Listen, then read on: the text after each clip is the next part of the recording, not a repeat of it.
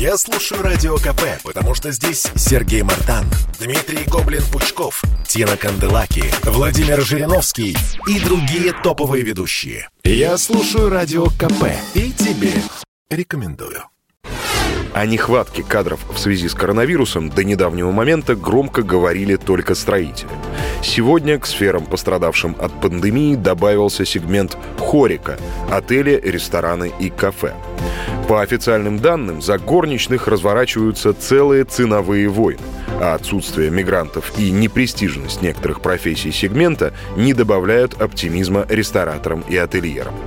С начала текущего года спрос на сотрудников отелей, ресторанов и кафе вырос более чем в два раза по сравнению с аналогичным периодом прошлого года. Вице-президент Федерации рестораторов и ательеров России Вадим Прасов говорит, что это комплексная проблема, которую не решить исключительно за счет трудовых мигрантов. В индустрии есть определенные сложности с персоналом, прежде всего, с персоналом линейным.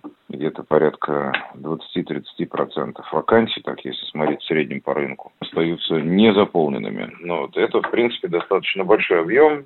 Закрытие там и отелей, и ресторанов в ограничений их деятельности привело к тому, что люди искали любую другую оплачиваемую работу, и кто-то уходил в другие сферы, и не все после этого, собственно, возвращались. Часть вопросов, наверное, снимутся, если будут полностью открыты границы, будет проще с трудовой миграцией. Часть вопросов надо решать на государственном уровне. Но полностью удовлетворить такой серьезный спрос невозможно, так как число соискателей в этой области постоянно снижается. За 9 месяцев нынешнего года конкуренция в сегменте отелей и ресторанов по России упала на 65%, до двух человек на место. До пандемии конкуренция составляла примерно 5 человек на место. Затем в первую волну произошло повышение до 16 человек на позицию. А затем и до нынешнего момента начал прослеживаться спад. Руководитель пресс-службы SuperJob Наталья Ильченко, хотя и не отрицает создавшуюся кадровую проблему, смотрит в будущее с оптимизмом.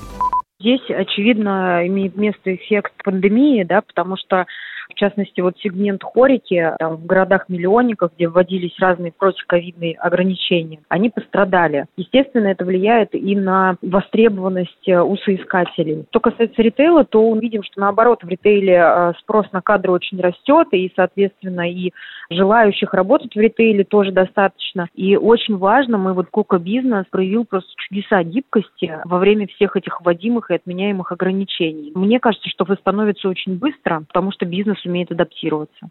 Ритейл, со слов Натальи Ильченко, частично преодолел кризис. Ательеры сейчас в большей степени, чем раньше, работают, полагаясь на спрос. А вот рестораторы точечно вынуждены поднимать зарплату по проблемным позициям для того, чтобы привлечь кадры. А это неминуемо повлечет повышение цен для конечного потребителя. Никита Некрасов, радио «Комсомольская правда».